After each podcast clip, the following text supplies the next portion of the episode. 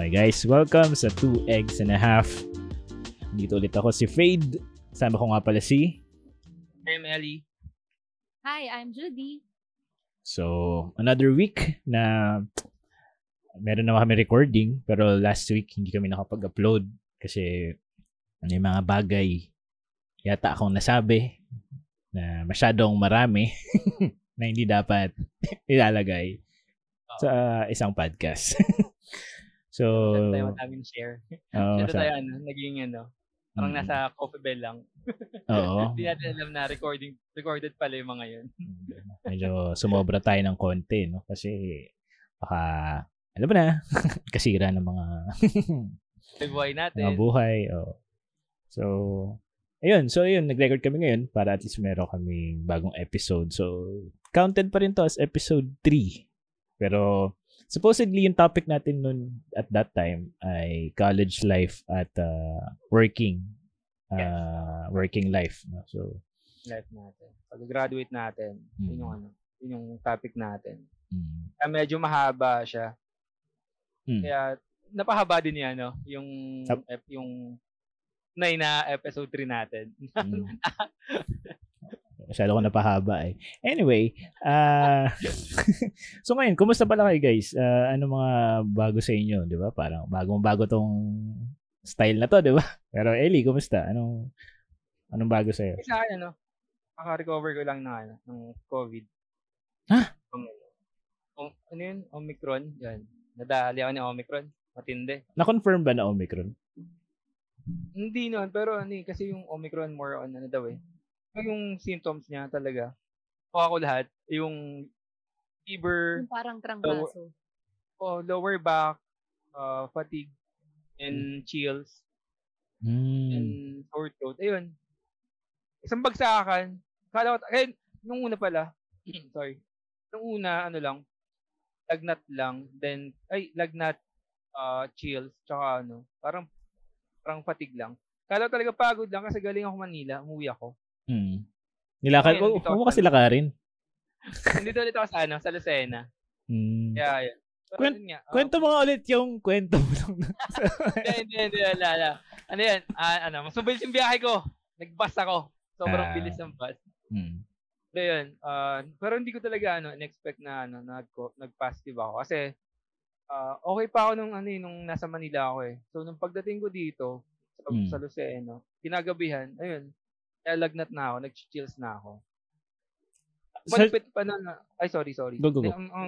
Kasi nun, nakipagtong-its pa ako sa tito, tsaka sa tita ko. Sa bahay ng tita ko. After nun, nung game namin, pagbalik ko ng kwarto, nag-chills na ako. Hindi ko alam, nilalagnat na pala ako. 39 yung lagnat ko. Wait, nanalo ka ba? Importanteng tanong. Nanalo ka ba sa tong AIDS yun? Oo, nanalo ako. Mucha, talo na sila tapos nahawaan mo pa. Nanalo 350. Pero naman eh, swerte nga eh, kasi walang nahawa. Yung talaga inaalala ko. Kasi nung kinagabihan, ito rin sa bahay ko natulog yung lola ko. So, medyo natakot ako nung pinabukasan. Pero okay naman siya? Oo, okay. Good. Ayun, nag-self-quarantine na ako dito sa bahay. Kaya, almost, 2 weeks ako nandito sa Lucena. Ako lang dito sa bahay mismo. Ang ginagawa ko, para lang kahit paano, kasi sabi nila, kailangan daw yun. Yung, iikot yung hangin, then may mga, ventilated yung, yung area. Nasa sala ako natutulog. Nasa pa ako natutulog. Abukas yung bintana. Then, dinadahan lang ako ng pagkain ng tito ko tsaka tita ko. Dumatakbo ba sila pag kabigay sa'yo ng pagkain? Malayo. Napag-jakar ka? Hindi. Wala. Okay. Init! Mamaya siguro. Narinig mo pala. So, ikaw, Judy, kumusta yung mo? Akin, unang 2 weeks.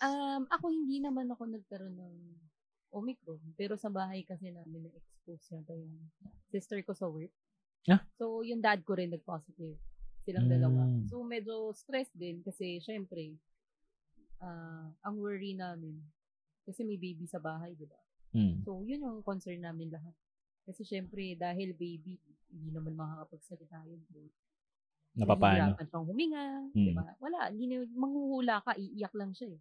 So, yun yung parang pinaka-worry lang namin lahat. Kasi may baby. Other than that, wala naman na kami masyadong inisip. Ay, hindi pala nice. Bakit nice? Sorry. Ayo, sorry. Yung both parents na positive. Pero, very, very mild down naman din. So, na lang, more on quarantine. Buti may mga extra rooms din. So, niwalay mo na sila. Yaman. Siyempre. Private school. Private school. So, pero yung isang kwarto, office, parang ginawa kasing office. So, ngayon, napunta ulit muna ako dito sa kwarto. So, yun. Pero okay naman. Naka-recover naman na sila. Saka, kahit pa paano, thankful na lang din na very mild lang yung symptoms. Pero syempre, paraning pa rin. Pero feeling ko Omicron din. Feeling ko... Pero grabe yung COVID na ngayon. Talaga man, hindi mo aasahan na magkakasakit ka. Totoo yun. Akala ko talaga pagod lang. Overwork. Oo, kasi ako galing akong trabaho. Then nagbiyahe pa from Manila to Quezon. Then sabi ko, siguro pagod lang to nung nararamdaman ko na mabigat yung katawan ko. So, pagod lang siguro to. Pero yun nga, hindi nasaan. Then yun, kaya nung nalaman ko, doubt pa ako na magpa-test. Pero yun nga, sabi ko sa tita ko. Kasi natakot ako, kasi nga, kasama ko yung lola ko sa bahay noong time na yun. Kaya nagpa-antigen ako. Then nung positive, next day, nagpa-RT-PCR na rin ulit ako. Pero yung positive. Para lang din sure. Buti merong mga testing dyan sa probinsya. meron. Sa clinic. Ng tita ko.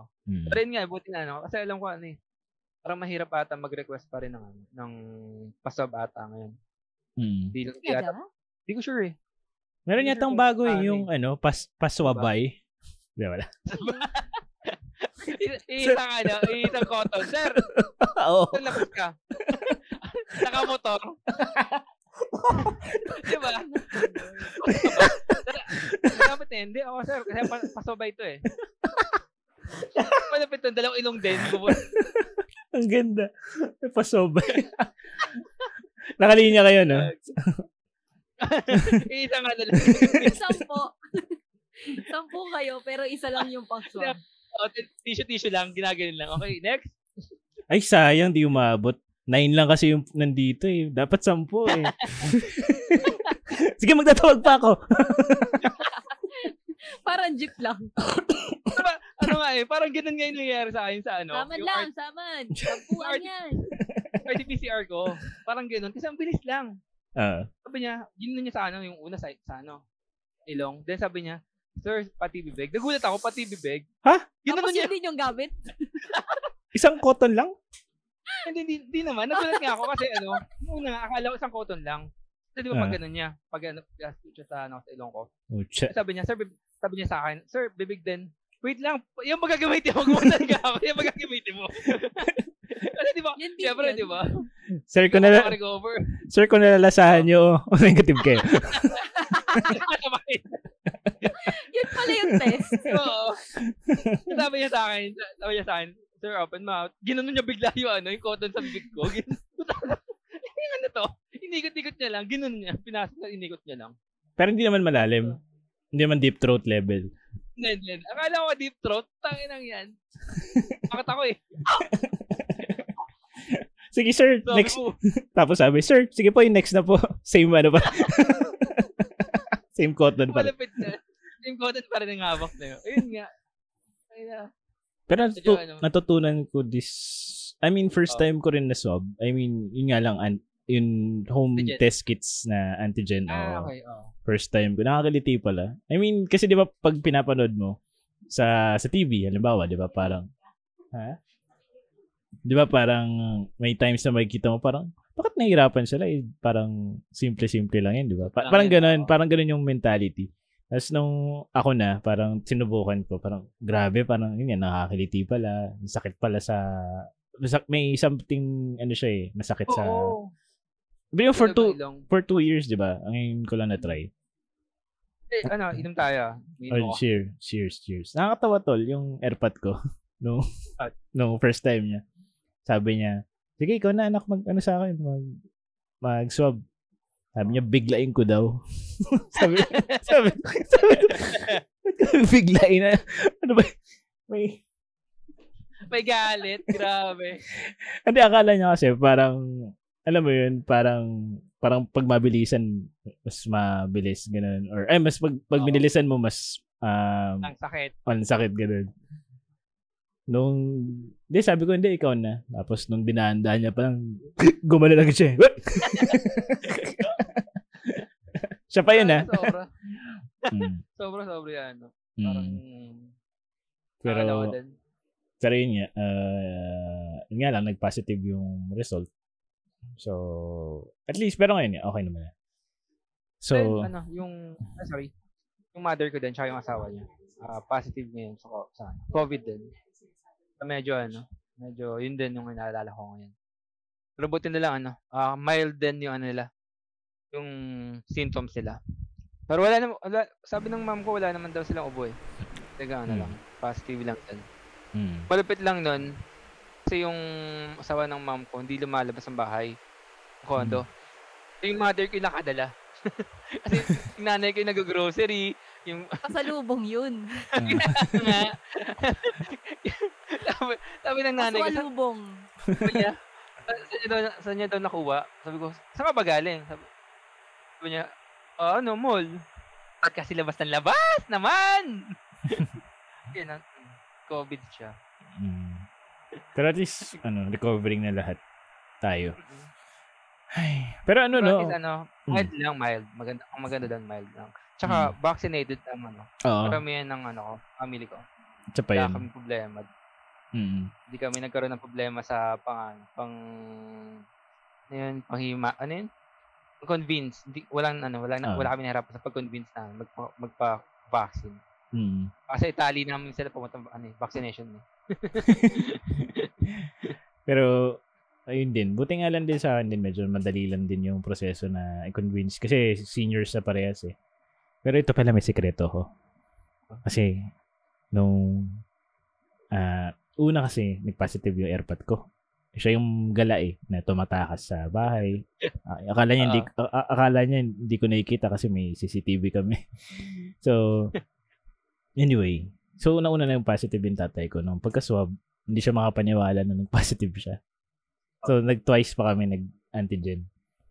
Same results. Definitely. Tapos, yung nanay ko, hiniwalay na namin sila ng room ng nanay ko. Yung nanay ko, after a few days, yung nanay ko, negative sa result. Nung una. Sabay sila. Okay. Positive tatay, negative nanay. Tapos, after a few days, nagkaroon ng symptoms yung nanay ko, nag-positive naman siya.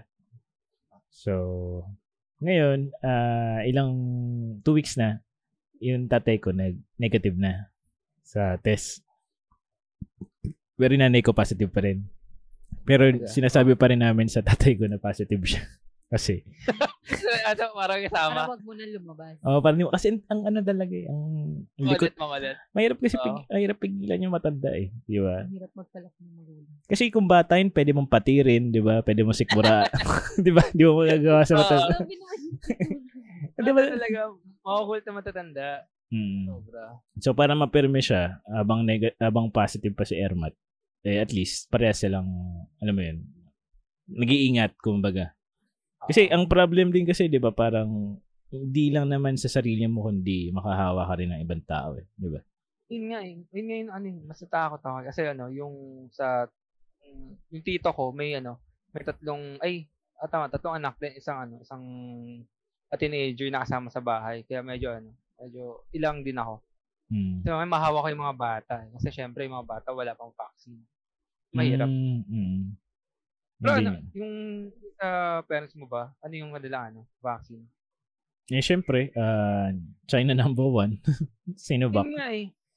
Sabi nga nila, Marami yun ng ano ngayon, mga Sinovac. Mm. Kasi matter ko din siya ano ko eh. Yung asawa niya, Sinovac din. Mm. Kaya parang Sinovac ata yung karamihan na ano. Pero question lang. Ikaw, Fade and Eddie, kayong dalawa, nakapagpa-booster na ba kayo? Talagang Sinovac pa rin. Actually, noong time na dapat magpapa-booster kami, that week, doon nag-positive. So, hindi na kami tumuloy. Kahit na sabihin natin, tatay ko pa lang yung nag-positive at that time. Lahat kami hindi na. Kasi, syempre, ayoko rin, well, kami rin mismo. Baka mamaya meron na pala kami, makahawa kami dun sa site. So, hindi na kami tumuloy. So, technically, wala pa akong booster. Ikaw, Ellie? Wala. Pero dapat kasi nung nasa Manila ako nag-stay. First week ata second week pala. Magche-check na ako sa Makati ulit kung pwede ako magpa-vaccine na magpa-booster. Pang hindi ko lang matsyempohan kung ano yung oras yung cut-off ng vaccination time nila. Kasi galing akong Mandaluyong. Galing ako Mega Mall. So, yun yung trabaho ko pa panggabi. So, usually, gigising ako hapon pa. Kaya yun, di rin ako napagpa-booster. Pero dapat talaga, nagpa-booster na ako. Kaya nga eh. Ikaw ba, Judy, meron? Meron na. Nakapagpa-booster na ako ng Moderna. Last year pa. Siguro mga December. Kaya nga. Ay, sorry, go. Eh, if ever magpapa-booster kayo, ano yung booster niyo? Sa amin, supposedly, alam ko, Moderna. Moderna. Ikaw, Lenny? Moderna din dapat daw. Kasi hindi daw pwede yung Pfizer. Sabi para mas effective daw ata yung Moderna. Pero yung, yung mother ko tsaka yung asawa niya, napagpa-booster na, Moderna. Pero, kailangan nila dalawa. Kayo ulit. Kailangan nila, side effect lang ng booster. Pero yung ba naka-positive? Oh, shit. Saan sila nagpa-shot?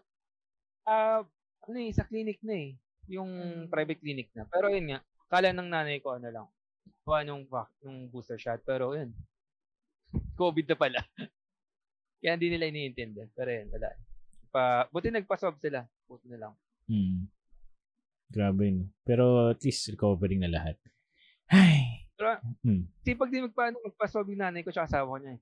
Parang every week nagpapaswab. Oo. Grabe. Ganun talaga masipag pagmuli.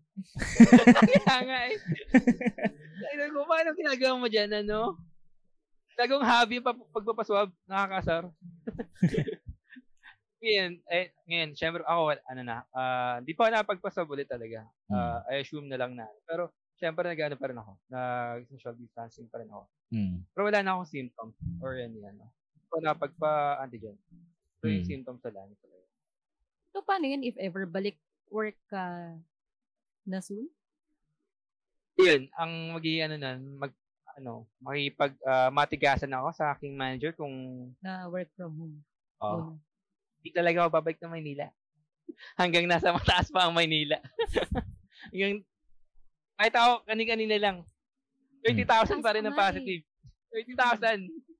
30,000. Lalo pa ito nung August, di ba? August siya nung March. Oh. Ngayon, parang consistent, 30,000. Yung totoo, hindi ako babalik ng Maynila. Sunduin niya ako dito kung gusto niya. Mamaya magulat ka, sinundo ka talaga niya. Hindi sasabihin ko, nasa labas na, di ba? Okay. I quit na. Masay na po ako. At kaya sabihin mo, sir, sakyan mo yung van na... 9 hours yun. Maynila, 9 hours yun. Re-refer kita. Ako pa magbabayad. Pero yan, sobra. Aside sa COVID situations na at least kahit paano na-overcome natin, may mga current, mga situations na pinagdadaanan lately.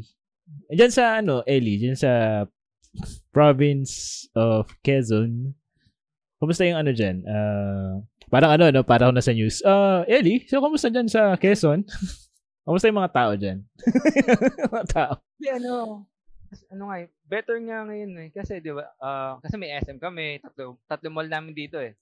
Yabang. Nakakangat na konti. Pero public. Sa Fairview, meron ba? Ay! Oy. Ay, sorry. Ang mall namin dito, SM. Ayala sa amin. Metro. Pagkaisano. Agay sa ano. Then, so ano, yun nga. Then, yeah, kasi diba, yung pa-GC naman ang ano, ang inimplement ang level 3 sa Manila. Mm. Nagpa-naghigpit din sila kasi bawal lang pumasok ang mga unvaccinated sa mall. Mm. Yung kahit yung ano lang, yung one vaccine lang bawal. Mm. At fully vaccine ka before ka pumasok ng SM. Mm. Ang galing nga eh. Ganda. Kaya konti ang tao sa mall. Mm.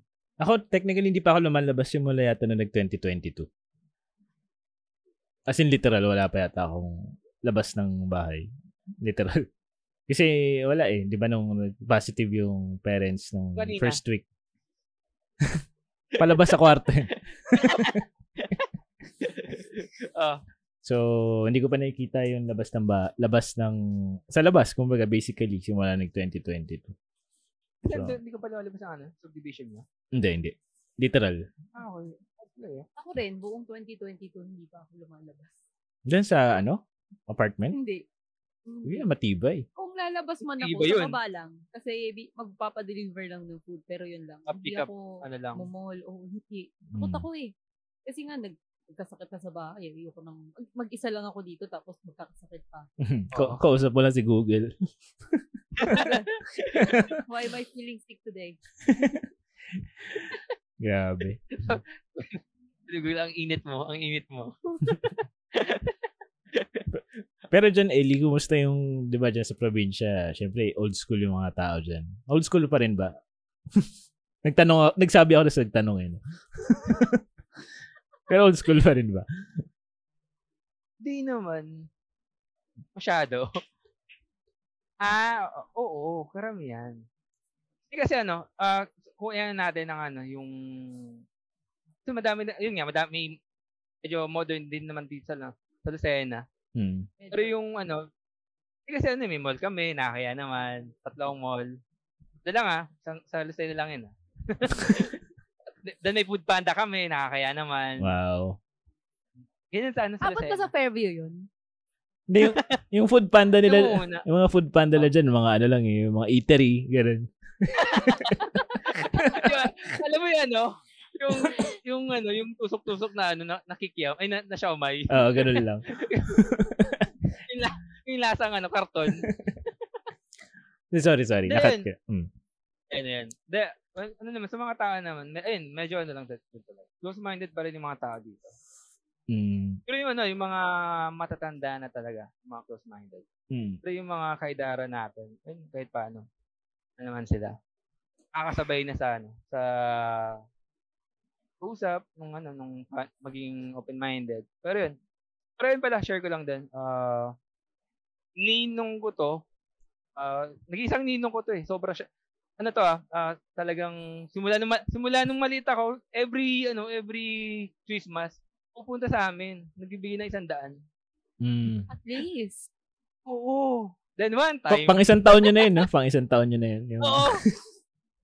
But nun, once a year ko lang siya nakikita, nagbibigay siya isang ng 100. Mm. And kahit hanggang high school ako, 100 pa rin binibigay niya. Mm. Hanggang na college ka, 100 pa rin. Hindi, nung college wala na, hindi ko siya nakikita nung college. Then yung data, ayun, napabisita siya dito sa amin, sa area namin. Then yun, nangamusta siya, kinamusta niya ako. Then sabi ko, ito, buhay single. Siyempre mag-isang taon na pala akong single. May pag-announce. Salamat sa paalala. Oo. Mag-isang taon na, tama ako. February eh. So, isang taon. Then, ay, sige, wag na, baka mag-walk out.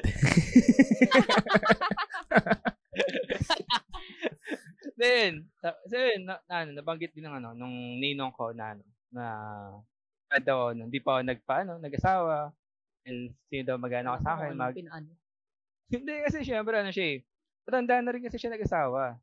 Parang late 30s or mid 30s na siya nag-asawa. And sabi niya sa akin, sino daw mag-aalaga sa akin pag matanda na ako kasi ang sinampal niya talaga sarili niya. Sabi niya nahirapan daw siya nung wala pa siyang asawa kasi one time daw, nag-inom, and di daw niya kinayo yung yung tama, yung lasing niya. Kaya nagano siya, parang inatake ata siya sa puso. Then ang tumulong sa kanya, kaibigan niya, yun yung kaibigan niya yung sumundo sa kanya. O yun yung sample na sinasabi niya sa akin. Paano pag nag-inom ka or mukaya yung ganung sitwasyon.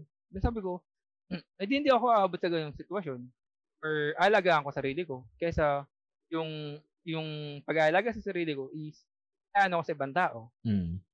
So basically, ang sinasabi niya is mag-asawa ka para may mag-alaga sa'yo. Parang ganun. Oo.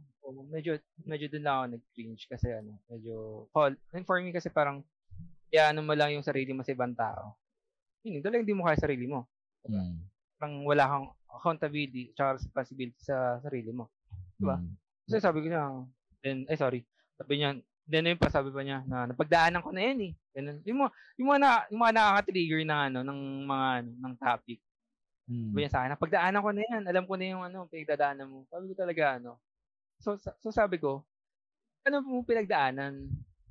Kasi sabi ko, paano mo pinagdaanan? Pareho ba tayo mag-iisip? Ano yung consequence ba ng nangyayari sa buhay ko? Same na same. Sinabi mo bang nangyayari sa'yo? Sinabi mo bang nakatikim ka rin ba ng Russian? So, yun nga. So, sabi ko sa kanya, medyo magkaiba tayo ng pinagdaanan. Malabo namang, magkaiba tayo ng kinuha ng course ng college, magkaiba tayo ng mga kaibigan, set of friends. Nasa Manila ako, nasa Quezon ka lang, or nasa province ka lang. Nung bigla niya binanat yung pinasok niya, liberated daw ako. Sabi ko, kung liberated ako, matagal na ako may asawa. Tsaka siguro nag-addict siguro ako ngayon. Or yung setup ng liberate. Sorry. Pero diba, parang yung concept ng liberated na kasabihin sa'yo ng liberated, hindi tayo pare sa pinagdaanan. Okay. Biyabawi ko na. Pero yun nga, parang inano niya sa akin na gano'n, na parang, parang, di daw, ano ba? Hirap kasi, parang makancel ako bigla eh. Okay lang, labas kami. Labas kami ni Judy. Hindi po i-cancel yung show namin sa Ellie lang. Hindi kasi yun nga, parang inano niya sa akin na liberated daw ako. Tsaka parang kumakain naman ako ng parang naano ko naman, hindi naman ako pabigat sa pamilya ko, parang ganun. Nanon ako naman. Parang yun nga, parang yun. After that, medyo nagkataasan na kami ng boses. Sana siya mga 50 plus na siya. Hindi man malayo yung age namin siguro mga 15 years parang ganun lang. Kaya sabi ko parang ang hirap naman ko kung i-judge mo lang ako na kasi yung perspective mo. Hindi mo naman ako technically kilala at you don't know. You know my name but not my story. Dahil pa yung kasi nga close siya sa family ko as in. Taga, so basically updated siya sa buhay mo. Alam niya ganun, oo. Pero feeling niya kung kailan kayo nag-break ganun. Oo. Ano ba't nun? Sorry. Sabay tumundo. Hindi. Malapit nun. Ayaw ko mag-walk out Chikahan lang to. Malapit nun. Yung ex ko, din yung una, siya din, nakilala din siya. Yun yung makilala siya, nung first, sinama ko yung ex ko dun, sa Quezon din. First time ko sinama yung ex ko sa Quezon. Then, na-meet niya din agad. Hindi ko alam kung bakit siya dun. Hindi ko alam bakit nandun siya nung time na yun, hayop siya. Pero na-meet niya. Pangabot pa. Pangabot. Yung mga tanong, ba ng tito may parang, nagalaman na ba? Nagalaman. Sex na kayo. Ganun yung mga tito eh. Mga tito. Ang lupit pa nun din, nung time nga na yun. Bulbulin na ba? Time na yun, parang ang niya talaga is parang pag-aasawa, paano mag-invest, parang, alam mo yun, parang, pinapakilala ko pa lang yung tao. Lagi agad nung Asala na. Pag-aasawa na. Di kasi medyo ako doon. Ako. Hanggang ngayon, kaya ano, parang ayaw siyang kausap hanggang ngayon. Hmm. Parang kami. Pero depende. Ganun talaga yung mga ano yun, mga medyo may edad na. I mean, ganun sila mag-isip. Very, ano, very close-minded ng konti na hindi... Umaga hindi lang sila talaga siguro, nagugulat lang sila sa nangyayari siguro currently. Na hindi naman ma-apply kasi yung mga dati lahat sa present eh. Kumbaga. Oo. Kumbaga ngayon, meron ding hindi ma-apply noon, di ba? Parang gano'n lang kasimple. Pero feeling ko naman na hindi naman siguro talaga dahil lang sa close-minded. Pero siguro kasi iba nung panahon nila. Eh di ba parang, alam mo yun, yung panahon nila, pag pinakilala mo sa magulang. Diba na yung... Tawagan. Yun na. Mm, diba? Mm. Oo, pang-asawa, parang pamamanhikan level na kapag pinakilala mo sa pamilya. Kaya siguro, may ganun siyang, ano, may ganun siyang effect sa pagkakakilala niya doon sa ex. Speaking of ano, ito medyo off-topic pero related ng konti. Naalala ko nung burol ng lolo ko. Grabe, no? Yung buro ng lolo, tas tawa. Hindi siya, ano, eh, no? Ang hirap lang. Ang hirap lang. Kasi parang, terang yung burol, dumigaan tumawa. Hindi, ang malala nun, yung burol, imbis, alam mo yun, parang, ang nangyari, ang, alam mo yun, burol yun, pero hindi mo alam, parang akala nila, meet na family. Oo. Ang nangyari kasi, so, dumalaw si Judy sa burol ng lolo ko. Siyempre, thankful ako kay Judy na dumalaw siya. So, pag... Sorry.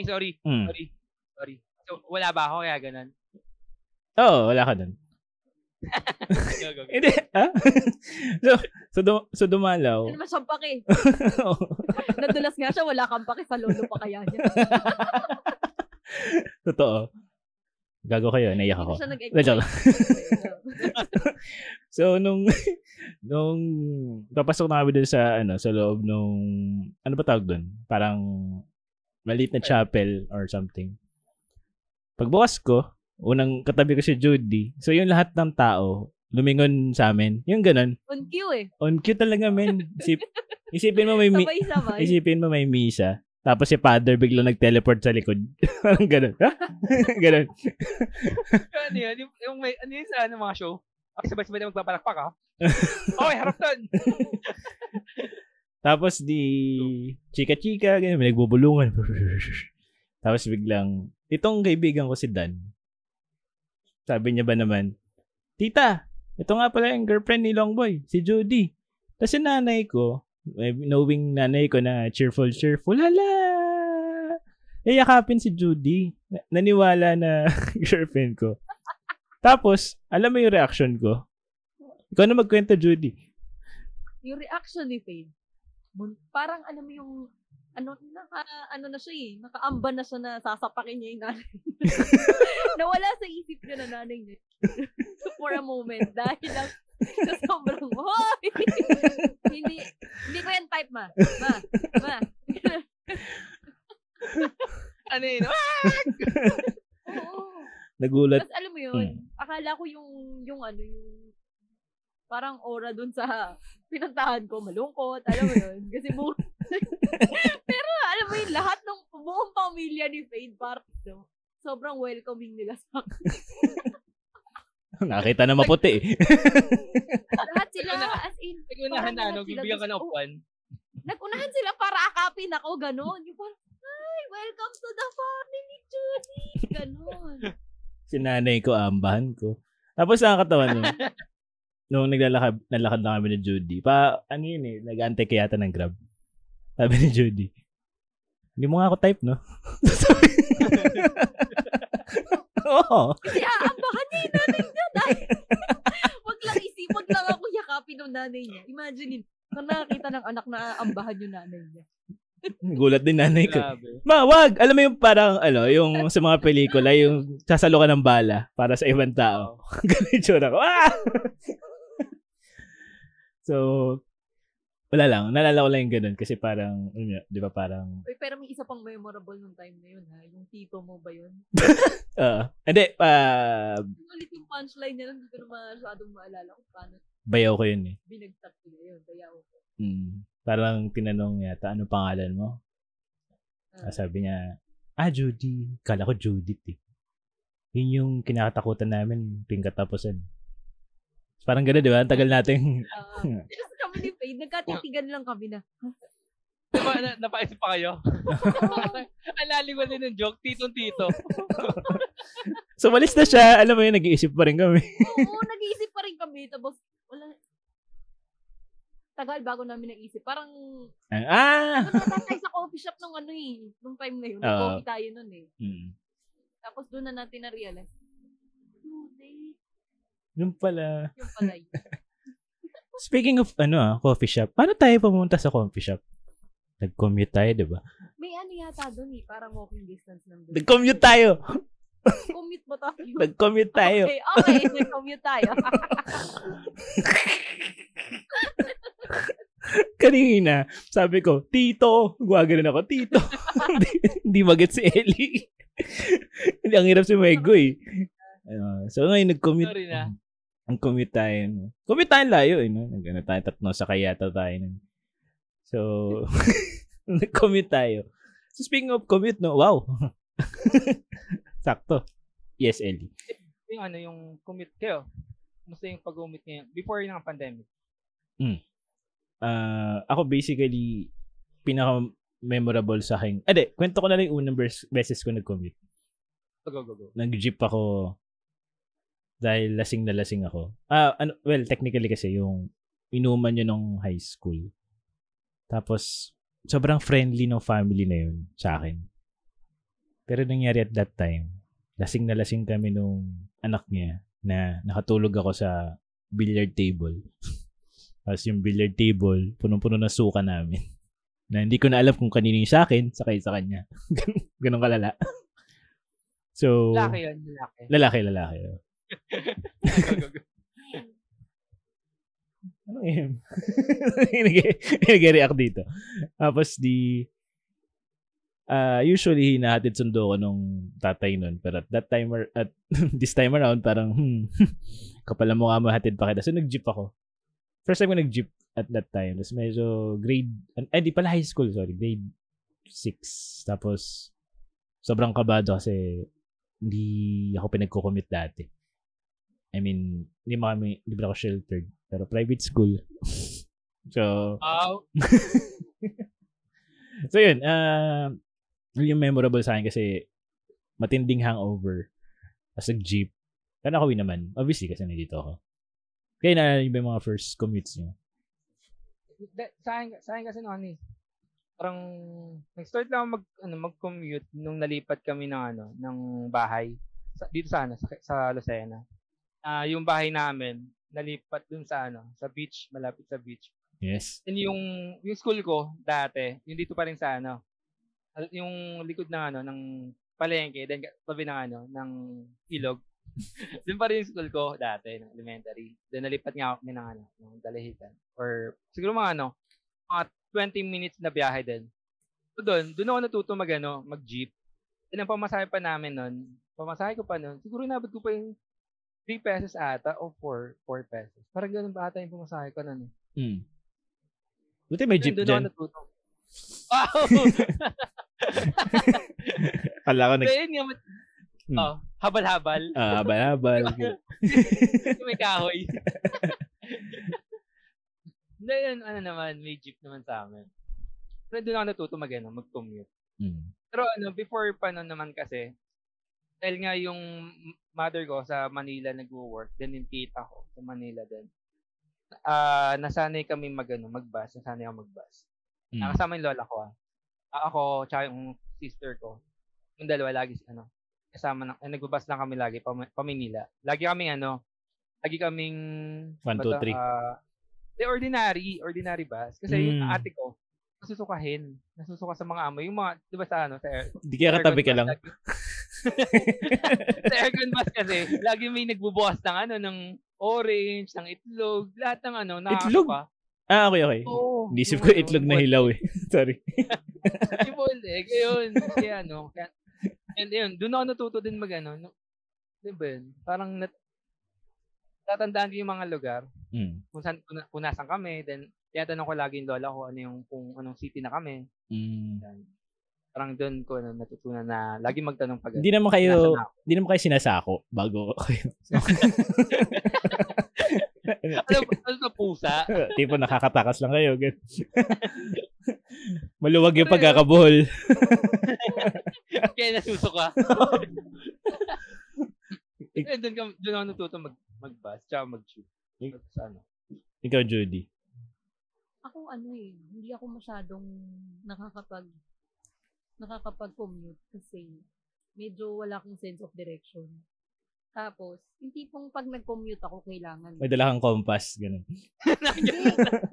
Hindi talaga ako marunong. Alam mo, minsan kahit naka-raise na ako, minsan syonga pa rin ako. Hmm. Aminado talaga ako doon. Hindi talaga siya para sa akin. So, ako, kailangan, kunyari before, nung nagko-cosplay pa ako. Sorry, Judy. Alam mo ba si Judy? Never yan nag-bus. Diba? Ang time lang nag-bus yan. Hindi, before nun, sabi mo sa amin, hindi ka pa nagbabas. Sinama ka namin, sinabay ka namin, kasi diba, pareho tayo north dati. Pauwi na. Bus tayo. Sabi mo, first time ko makasakay ng bus. Sabi niya sa akin, pa-picture ko kaya sa conductor. Actually, wait lang kiclear ko lang First time ko mag-bus yun na, matanda na ako. Kasi yung naaalala ko ng time na bata pa ako, maliit pa talaga ako, hindi ko na sobra maalala. Pero may mga times nung bata ako na nagbabus kami. Every Sunday kasi parang family day. So, pumupunta kami ng SMO. That time, taga Valenzuela pa ako. So, ang layo ng travel. Kasi ang naaalala ko lang kasi kaya ayoko talaga ng bus. Or hindi talaga ako nagbabus. Kasi, nung bata ako, pag nagbabus kami, lagi ako nilalang plastic. Kasi nasusuka ako. Hindi ko talaga gets. Medyo hindi ko gusto yung amoy. Hindi ko alam kung amoy ba or yung vibe talaga ng bus. Hindi ko talaga siya feel to the point na nasusuka ko. Pakatabi mo ako nun. Hindi ko alam. Parang malayo naman yung age gap natin. Wow! Hindi, pero yun nga. So, hindi talaga ako mabus kasi nga dahil mas sukahin ako sa bus. Actually, kahit yung mga barko pang sa hindi talaga kasi nasusuka ako. Pero hindi, alam mo yun, hindi naman ako rich kid. Pero hindi ko ma-explain sa aming magkakapatid. Ako yung ganun. May motion sickness. Tatawala ako. Kasi Sorry. Hindi ko malabas din sabi niya. Hindi kasi nagbabarko. Ang arte naman ng barko. Hindi ko malabas din yun. Ang arte ng barko. Kasi hindi kasi nagbabarko. Nagbabash. Sa akin naman iba. Sabi niya, hindi kasi ako mabas. Hindi ako mabust. Pero hindi talaga kasi takot talaga. Saka yun nga, takot ako kasi wala nga akong sense of direction. So marami kasi yun naman din mahirap sa Pilipinas kasi wala tayong mga bus stops or stops na lang. Diba? Meron man, hindi siya yung tipong katulad sa ibang bansa na okay, hinto ka talaga on this station. Yung parang alam mo na, yung pangalawang stop niyan, baka na doon, okay na. Dito, hula-hula eh. Tanong ng direction eh. Pero dito, medyo ayoko talaga nag-abot. Dahil doon. Kasi siguro bukod doon, yung, alam mo yung, syempre, usual dito, diba? Yung mga hold-upan sa bus, nakawan sa bus, sablitan ng gamit or something. Takot ako sa mga ganun. Ako sobrang fan ako ng ordinary bus. So, totoo lang. Kasi nung nag-work pa ako sa BGC na panggabi. Walaan ko kasi mabilis mag 1, 2, 3. Charot. Tangina, mura na nga ng ordinary bus. 1, 2, 3 pa ako. Sa BGC ako nagtatrabaho. 1, 2, 3 pa ako. Ito may sa Uptown. Okay, sa Uptown. Go. Eh di, umasaya kasi dun paggabi. Sarap ng hangin kahit nasabi nating lasa. Lasang Ellie. Tawa. Hindi, masaya doon. Kasi nga, yung lamig nung gabi, alam mo yun, mararamdaman mo. Tapos hindi ganun ka-polluted kasi nga gabi. Tapos, yung ano mo ko nakataas? Yung, hindi na ako nagsusukla eh. Kasi magugulo din eh. Pero, tapos doon, sobrang bilis sila magpatakbo na parang, alam mo yun, pag sumakay ako ng roller coaster sa Enchanted, di na ako kakabahan. Alam mo yun? Kasi sobrang bilis sila magpatakbo. Tapos ang masaya doon kasi parang makakasabay mo, alam mo talaga mga hirap. Ang inan to. Mahirap. Hindi naman, grabe. Ang hirap dito, public school. Ay. Hindi, ganito na lang. Yung mga kasabay, yung mga kasabay ko, mga nag-public. Ganun. Hindi. Kasi safe ang safe ang ang bus na yun, yung mga ordinary bus. Kasi nga, wala din yung mga wala din mga mapera. Kasi tangina, saan ka ba naman ng ordinary? Oo, nasa aircon. Hinold up ka sa ordinary bus. Kuya, nag-ordinary bus na ako para kasi makauwi lang. Kasi ito na yung pera ko, hold upin mo pa ako. Diba? Parang... Totoo. Hindi, saka may iba yung sense of parang community. May para kasing para kasing ba merong may community sa loob. Oo. Hindi pero sabay niya mahihirap. Hindi totoo yung mga yung mga construction workers, yung mga Tingnan mo. Talaga yung sinabi niya. Ano? Talaga yung mga construction worker pa sinabi mo yun. So pwede mo Oo. Mahirap. Dahil kasi kasi pero, tsaka parang mas safe din. Feeling ko mas safe. Tsaka kasi yung gamit mo talaga, nakayakap ka sa gamit mo. Hindi lang yun. Meron sense of community. Kasi minsan yung mga, kasi sa isipin nyo, sa ordinary bus, lahat kayo pantay-pantay. Hindi katulad kasi sa aircon. Meron dyan yung mga pasosyal, pero parang, feeling nila elite sila dahil nag-aircon sila, entitled sila. So parang doon mas nagtutulungan yung mga tao. Halimbawa, meron nagsasakay na nangyari galing palengke. Di ba tutulong para mag-akit ng mga gamit? Tulong. Tapos So ba niya wala na siyang gamit.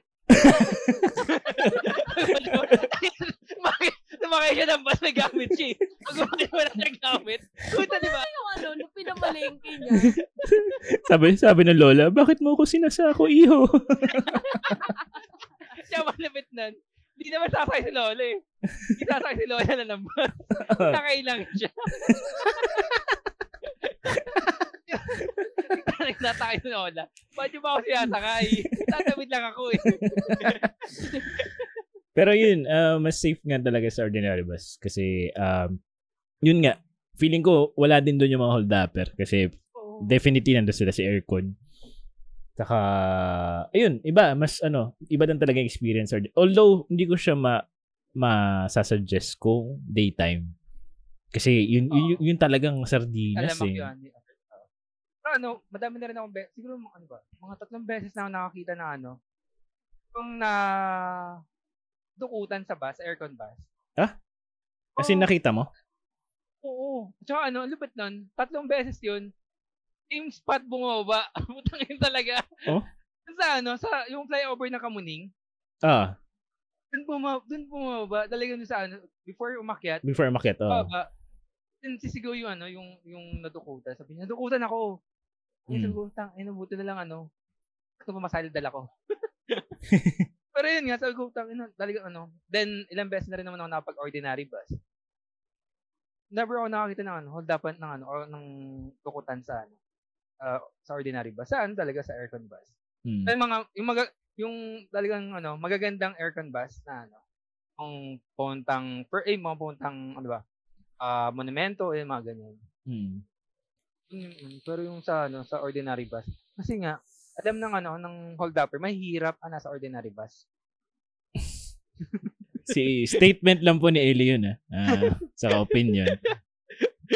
Oo nga po. Huwag niyo po kaming idamay ni Fade kasi po kami ganun tao. Okay. Ang matapobre sa amin ay si Ellie lang. Nag-public pa yan, Nag-public yan.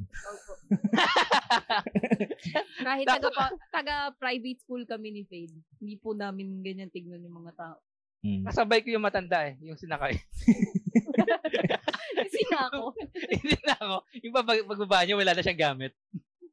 Pero ang hassle sa ordinary, may mga weird lang na mga umaakit na, halimbawa meron isa doon para nagpipreach. Hindi naman. May nagpipreach siya meron siyang, babae siya, meron siyang maliit na PA system na para nasa belt bag niya. Tapos meron siyang micro, parang headphone si Ellie. May isuot siyang ganyan. Baka ikaw yun. Sama ko yun eh. Tapos sagaan lang siya, nag-play lang siya ng... nagpa-play siya ng malakas na gospel music. Hindi ko alam kung anong religion niya. Actually, hindi ko ma-figure out. Tapos, nangyayari, pagkatapos siya mag-preach, tatabi siya, upo siya sa mga upuan, tapos naka-play lang yung music niya ng full volume, man. Tapos parang, tangina nito, parang pagod na kami, parang, tapos maririndi ka doon sa piniplay niya, na parang, alam mo yun, ang weird lang na may mga ganun sumasakay. Although, ang masaya lang din sa mga ordinary bus, yung mga umaakit na, ibang, mga kasoy, ganun. Although, meron yung umaakit sa aircon. Kasi problema sa aircon, naiiwan yung amoy. No. Yung amoy ng kulob. Nung paninda. Oo. Yeah. Ayun. Pero, may memories pa ba ako sa ordinary bus? Ay, pero ilang beses, alam mo ba, may binikwento sa akin. Sabi nila, ang chances daw sa ordinary bus, mabungi. Malaki daw yung percentage. Kasi yung upuan nila, di ba puro bakal? Oo, bakal, oo. So, pag naumtog ka, wala kayong chance na mabungi ka. Sabi ko, kaya every time na mag-ordinary bus ako before, talagang, kapit. Ganun ako. Eh, puta, ang bibilis eh. Di ba? Parang hinahabol sila ni Satanas eh. Pero yung mga bus driver ng ordinary bus. Talagang alam mo may hinahabol lagi. Eh one time pala, sorry, di ko alam kung tanatan niyo na. Ayun, nag-ordinary bus ako from SM North to to Moa. Mm. Iwan yung conductor sa. Tawa ko. Takinis talaga. Alam mo kailan hinanap ng ng driver. Yala. Puta. May balang. Naramdaman ko kasi yung conductor, di umakyat ng Siguro Kamuning. Malaman ko kung gaano kagalit yung conductor sa nangyari. Takinis talaga. Kasi syempre, gising na gising ako. Kasi madaling araw, gising na gising ako. Nakita ko yung conductor, nag-iossi pa. Sa Kamuning. Mandaluyong yung bus. And talagang walang hindi nagsasalita yung driver. Then sinabi niya nung bandang Ayala namin, tinanong niya. Itawag niyo yung conductor, pangalan. Sabi namin, "Kuya, wala yung conductor mo." Tawa-tawa siya. Kaya di niyo alam kung magalit ba siya, matatawa. Eh ako tawa-tawa ako doon sa gilid. Tangina, iniwan mo yung conductor mo, hayop ka. Eh, pareha silang lugi nun kasi wala silang kita simula nung simula nung nandun pa lang sa Kamuning. And dami na sumakay, tsaka bumaba. Malapit nun. Alam mo nagpapakiramdaman yung mga pasahero na naghihintay ng ng conductor. Parang, hinahanap nila yung conductor. Ako natatawa ako. Ako natatawa ako kasi alam ko yung conductor na iwan na. Conductor mo na iwan. Sabi ng ibang pasahero, feeling ko nagpapanggap yung isa dito na conductor. Meron nga doon, parang ginawa niya isang pasahero. Tabot niya yung pamasahin niya doon sa driver. Parang, ayun ba, Ed? Pero yung iba bumaba na eh. Nakalibre yung iba. Ay. Dapat nun. Bukod sa, ano pa may nalala ko sa bus? Pero sa sa FX. Yung mga nakasakay na kayo tarantado sa FX. Ay! Sorry. Dati, papasok ako. Ang pasok ko dati, 10 p.m.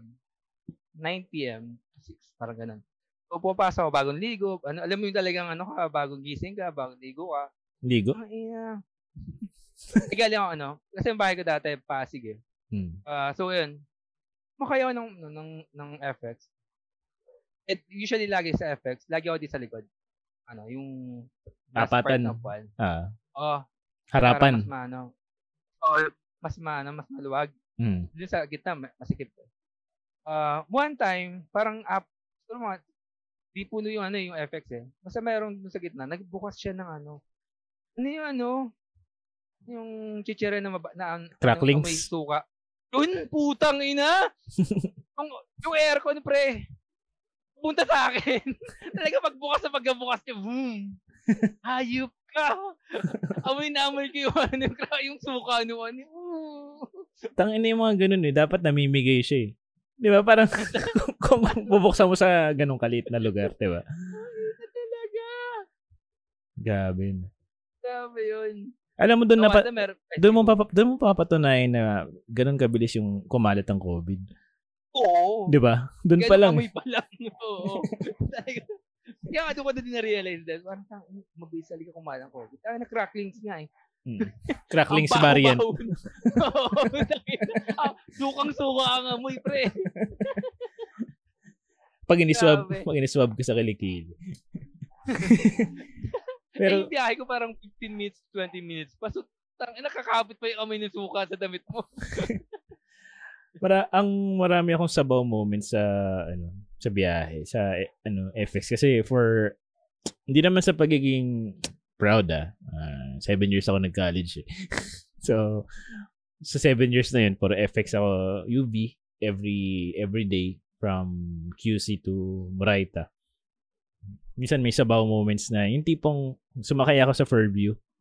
Tapos, bayad po isang Fairview. Yung gano'n, yung mga gano'ng moments na sobrang sabaw. O di kaya from Moraita, bayad po isang Moraita. Tapos parang tumatawa yung iba. Parang di mo mag-gets kung bakit. Although meron din yung sabaw moment ay alam mo yung pag natutulog ka, bigla ka nagugulat. Oo. Eh, nandun ako sa gitna ng driver saka isa pang pasahero. Tapos bigla akong Oo, sa may harap. Malamang Judy, kung sa likod ako, sa katabi ko yung driver. Hindi driver. Hindi, joke lang. Naiwan din yung driver. Sabi ko, kuya, ba't nandito ka?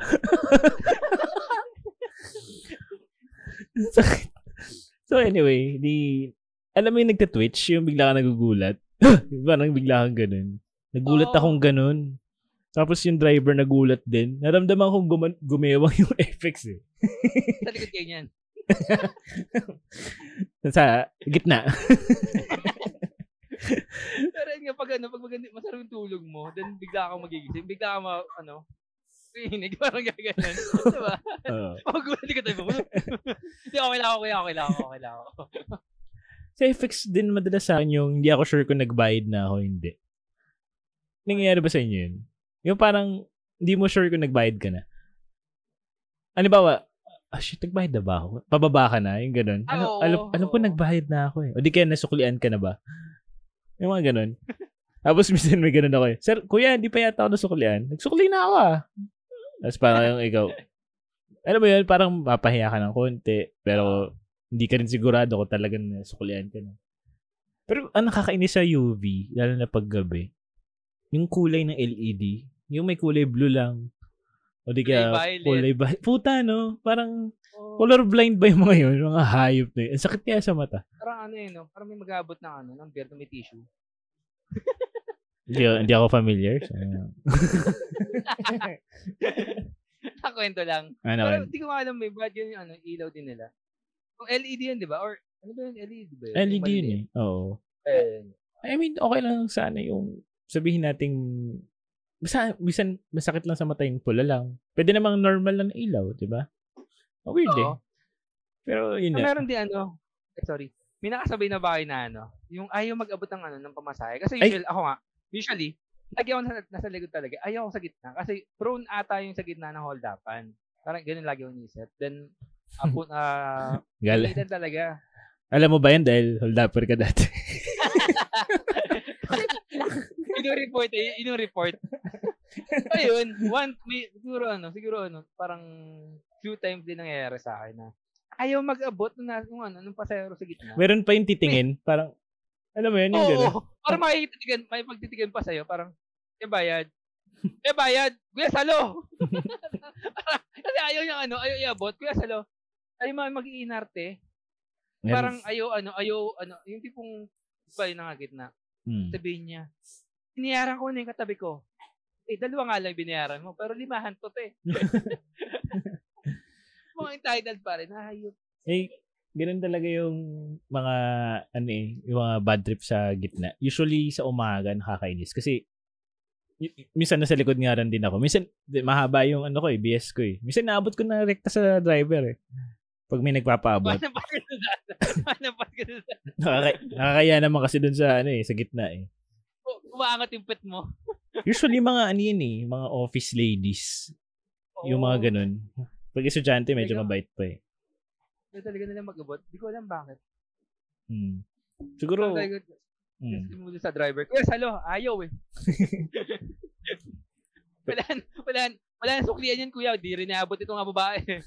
Ang mababad trip ba yun? Pag sinukli, magbabalik ba yun? Ayaw mag-abot ha. O, sige. Ay, natupit. Yung bayad mo pa ng 100. Oh. Isang estudyante. Hindi kasi ako dati. Laging barya ako. Hindi pong pick po 5. Ay, po, take... Minsan, may one time pa na ano, hindi ko alam, tanga lang yun na gano'n, yung pasahero. At naaabot ako. Hindi niya nasalo. Talagang wala siya nasalo doon sa, ano, sa barya na binigay ko. Sabi niya, ginanon niya. Nanlaglag doon yun, ano, yung pumasahe ko. Parang naabot lang ata. Basta parang kulang ng 5 or 10 yung pumasahe ko. Sabi nung driver, sir, kulang. Dahil kuya, pulutin mo, nandyan lang yun. Hanapin mo dyan. Yan yung problema sa mga ano, hindi marunong or parang walang pa kayo mag-abot ng bayad. Kasi yun nga, minsan yung mga coins na lalaglag na sa pagitan ng mga upuan. Tapos hahanapin, hindi naman nila mahanap kasi apat sila nakaupo doon sa gitna. Alam mo yun? Oo, totoo. Kaya minsan nahulog na doon sa, yung sa likod ng driver, yung mga tipong singit-singit doon. Oo, doon hayaan na nila. Oo, hayaan na lang nila. Ay, malupit. Pero, may ano ba kayo? Hold up series na ba kayo? Series talaga yun. Meron. Ay, ikaw? Meron akong na-experience. Commute. Before. Oo. Nahirap yun kay Ellie pag, pag hindi commute. Kaya ako takot mag-commute eh. Kasi may one time, parang, ito yung mga time na addict pa ako mag-computer shop. So, nagko-comp shop ako para magkaroon ng things. So, yan. Tapos may one time, pauwi na ako. Mga na yun siguro, 10 p.m. Pagsakay ko ng, nag-jeep lang ako noon. So, jeep na ako, tapos sakto kasi may stoplight. Tapos, nandun ako sa may parang, siguro pangatlo from dun sa dulo. Tapos, yung babaeng nakaupo dun sa may dulo, may yung pinakamalapit sa babaan, hinablutan siya ng necklace. Yung alam mo yung sinakto talaga na pag-go na yung stoplight. Saka lang siya hinablot para sakto tatakbo na yung jeep. Saka nahablot. Tapos tatakbo na yung hold-upper. Sobrang galing na, alam mo yun, grabe, sanay na sa gawain niya. Ganun. May ganun na akong moment sa jeep. Kaya medyo takot ako mag-jeep na. Simula nung time na yun. Alam ko, ikaw yung na-hold up? Medyo na-hold up? Ako yung na-hold up, hindi. Nasnatchan ako, oo. Pero yung na-hold up naman, hindi pa naman. Okay. Kala ko, ikaw mismo yung na-hold up. Yun na ano ko lang, nakita ko lang, andun ako mismo, tapos, alam mo yun, parang, anong gagawin natin? Parang, alam mo yun, gusto mo tumulong, pero hindi mo alam, paano ka rin makakatulong? Tapos parang, shit, dyan na yung squatters area, doon lang siya tatakbo, anong gagawin mo doon? Police di yata papasok doon. Meron akong classmate nung high school. Ano siya eh, parang ang mga bata pala nag-hustlin na siya. Nagbebenta siya ng mga cellphones, buy and sell kumbaga. The Green Hills. Private to. Private. Uy, grabe ka, nagbebenta rin ako ng kung ano-ano dati. Gumagawa pa nga ako ng mga project ng mga klase ko para may extra baon ako. Private. Kaya kaming mga private. Wala mo. Sa inyo kasi, botejaryo lang eh, di ba? Kamin kasi gumagawa kami ng homework, projects, ganyan. Nakakalakal pa kayo, di ba? Public kasi konti lang yung opportunity namin eh. Pinala silang sako, no? Oy, ano kalakal mo dyan? Konti na opportunity namin eh. Pwede ko na ituloy yung kwento ko. Back to you, babe. Go. So, yung may isang klase niya, nag-hustlin siya, ganyan. So, nagbabayan sila siya sa Green Hills. Tapos, one time, papasok siya sa school, galing Green Hills. Kinawento niya, men, na, pucha, men, na-hold up ako sa jeep, papasok, ganyan. Tinutukan ako ng ice pick. Tapos, sabi namin, mukha nga. Tapos, pagtingin, hindi niya alam na dumudugo na yung tiyan niya. Oo, men, hindi niya alam. Hala, gulat siya yung polo niya, pulang-pula, tumutupo. Wait. Saan yung school niyo? Basta dito sa Fairview. Galing ba siyang San Juan? Oo, galing siya San Juan. Pero hindi, banda dito na siya na-hold up. Kumbaga dito na sa, ano, hindi naman sa Green Hills mismo. Pero yun, okay, sa sabi mo pa siya, okay, makaklase nyo lang din yun kasi alam na nagbabasa. Saksakan na mamuntakan eh.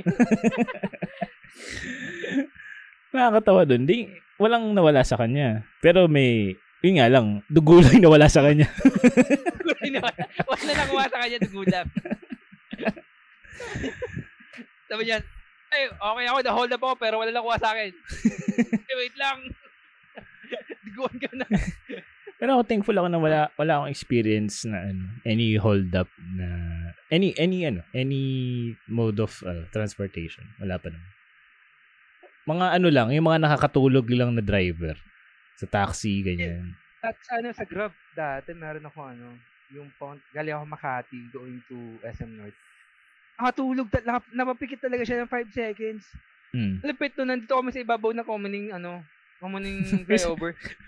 Yung ano niya, yung drive niya, parang PS na yung drive niya. Tinapik ko talaga siya, kuya, utangin na. Buhay ko pa, buhay ko, kuya.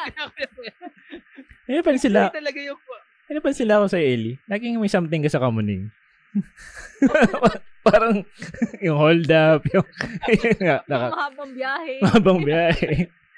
Pinaiwan na ano, na-conductor. Di ba? Oo nga, no? Try mo kaya tumira doon. Baka nandun yung...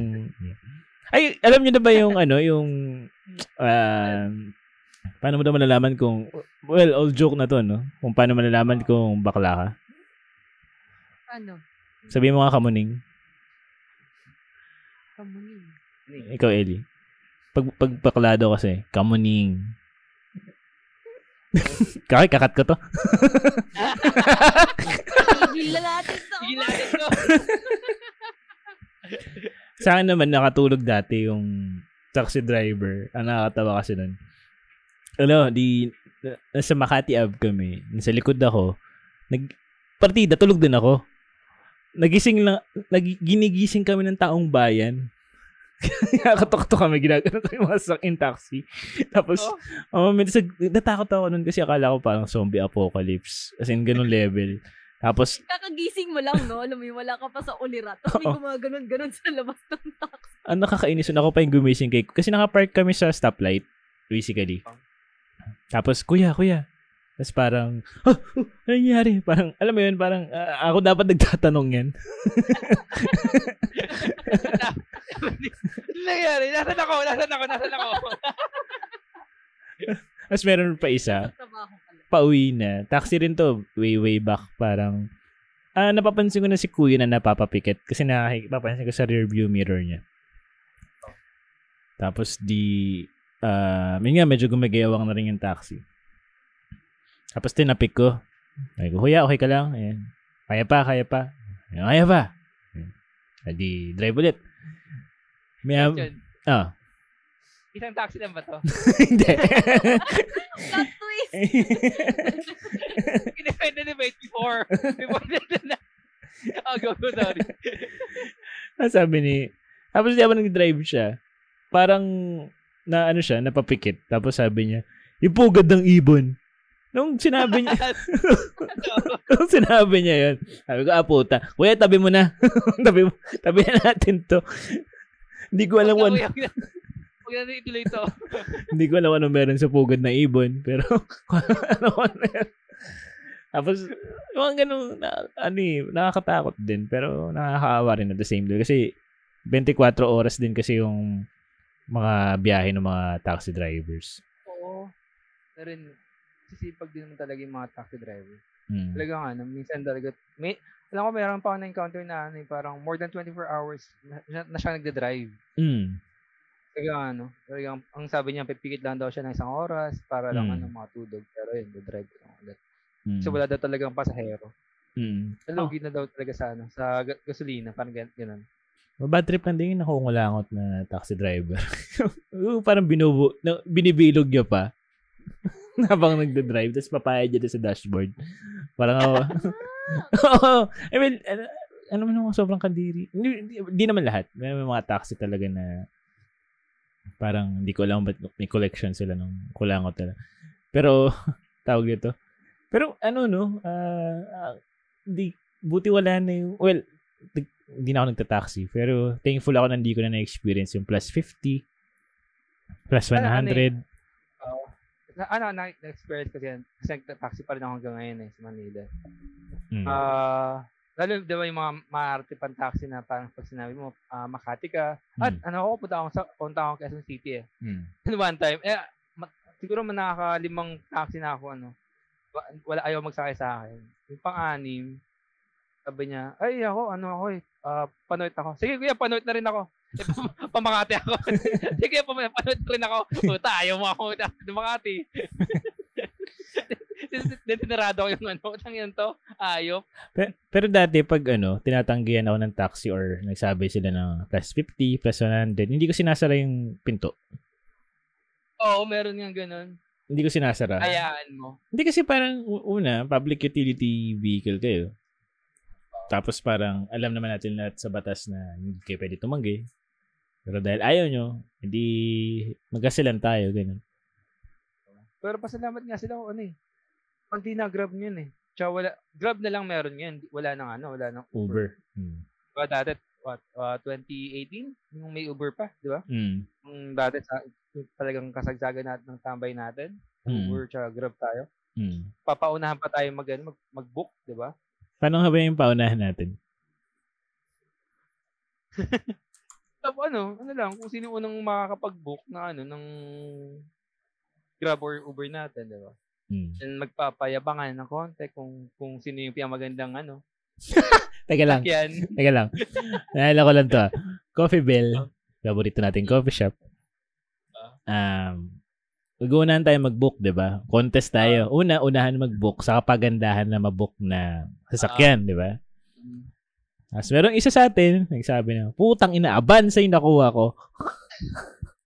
Tapos, yung Avanza. Tapos yung mga taong katabi natin, sumakay sa Avanza. Ano ba yun?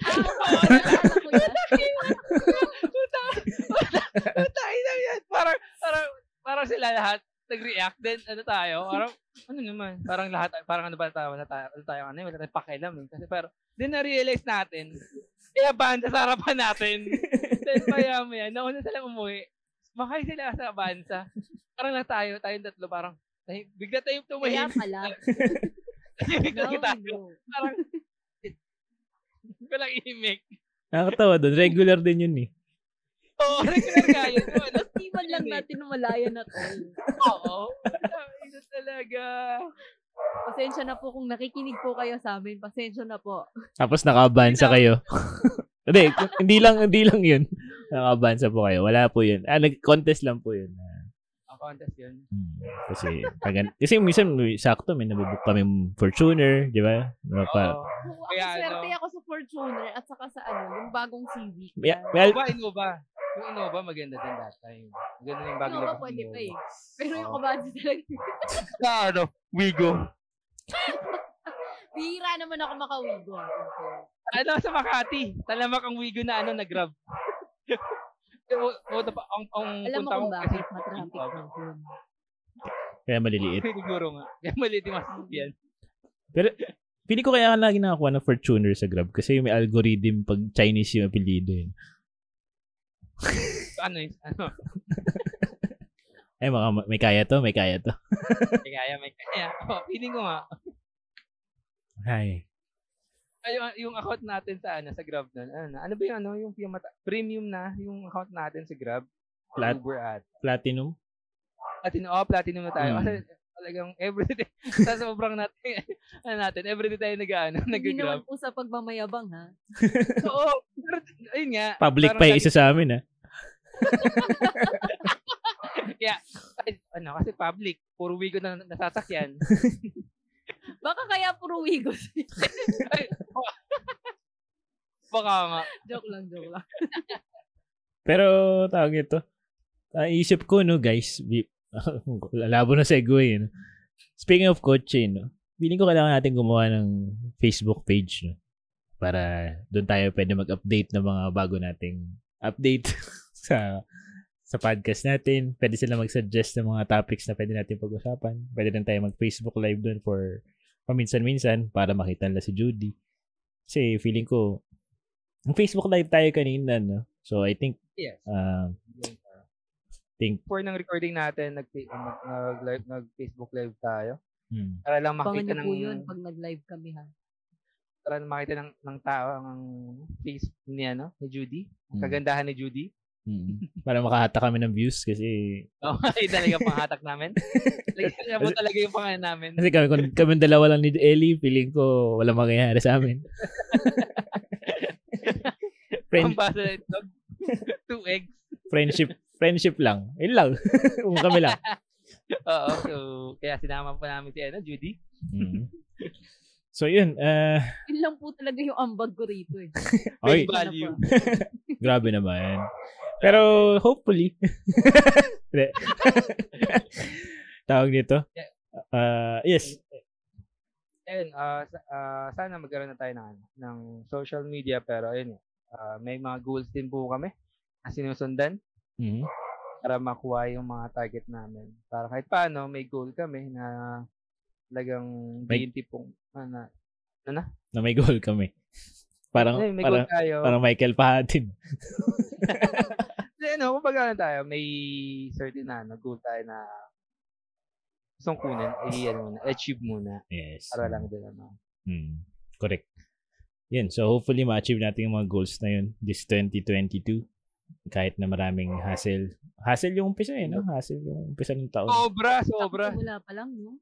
Oo, sobra. Talaga, ano? So, sana pero hopefully, ito na talaga yung end daw ng COVID. End ng pandemic.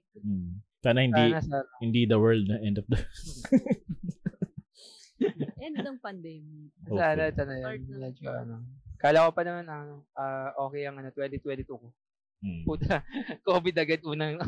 Ayaw mo yun, positive agad. Sabi ko nga, ayaw ko yung motto na stay positive. Puta, natuloy. At least may antibodies ka. Yun na lang yung look at the bright side. Ay, yun nga, nag-aantay ka lang ng somebody. Yan, antibodies. Anyway, pagod to episode. Sorry. Yes, go lang. Batiin ko lang din yung mga agent ko. Sila Olga, Michael. Ganep, parang Miguel. Parang start talk ah. Teka lang, bibigyan kita 1 minute ah. Parang start talk. 5, 4. Ayan. Sino ka mo dyan yung kupal? Yung... Hindi, wala doon. Wala doon. Dating trabaho yun, dating company. Baka dapat full name kasi maraming Olga, maraming... Oo. Hirap eh.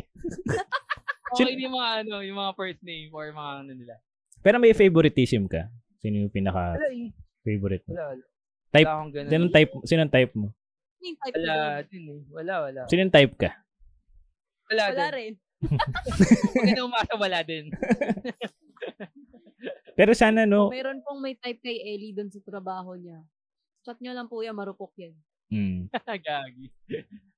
Message lang kayo ng basta willing kayo pumunta ng Lucena, G yan. Gagi. Ikaw Judy, baka may gusto kang batiin. Wala naman. Na, ano ba yan? Siguro na lang. Ano kayong mga mall sa inyo, Ellie? Thank you sa mga nakikinig sa atin. Yun lang. Ako, thankful pala ako sa mga nakikinig din, sa mga friends. So, wife ko na napaka-supportive, yes. Hi ka naman! Hi! Ayan. So, para may hope.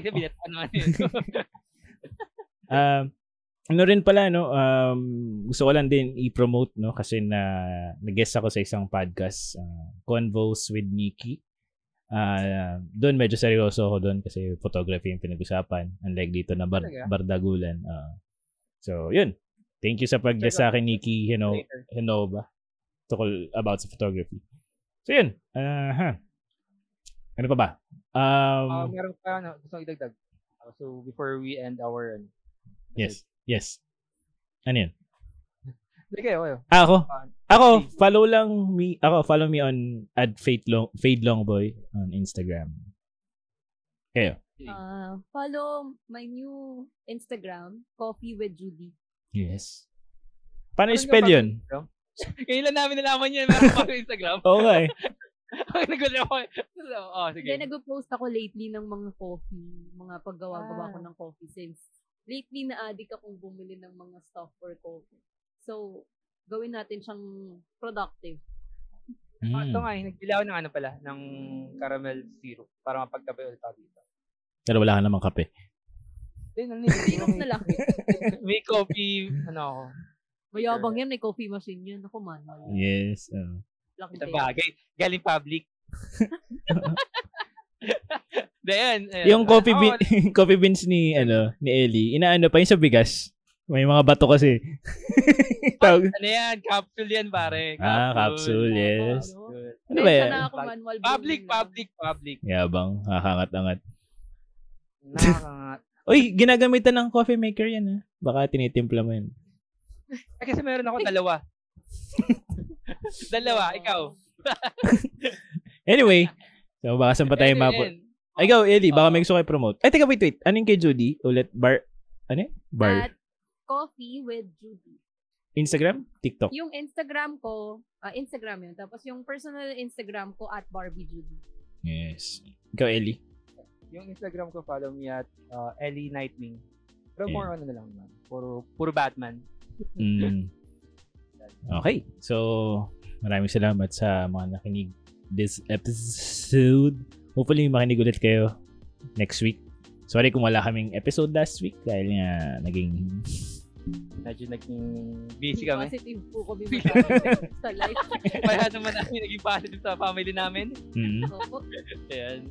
Okay. Thank you for listening, guys. Thank you. Thank you. Salamat. Sa Chu.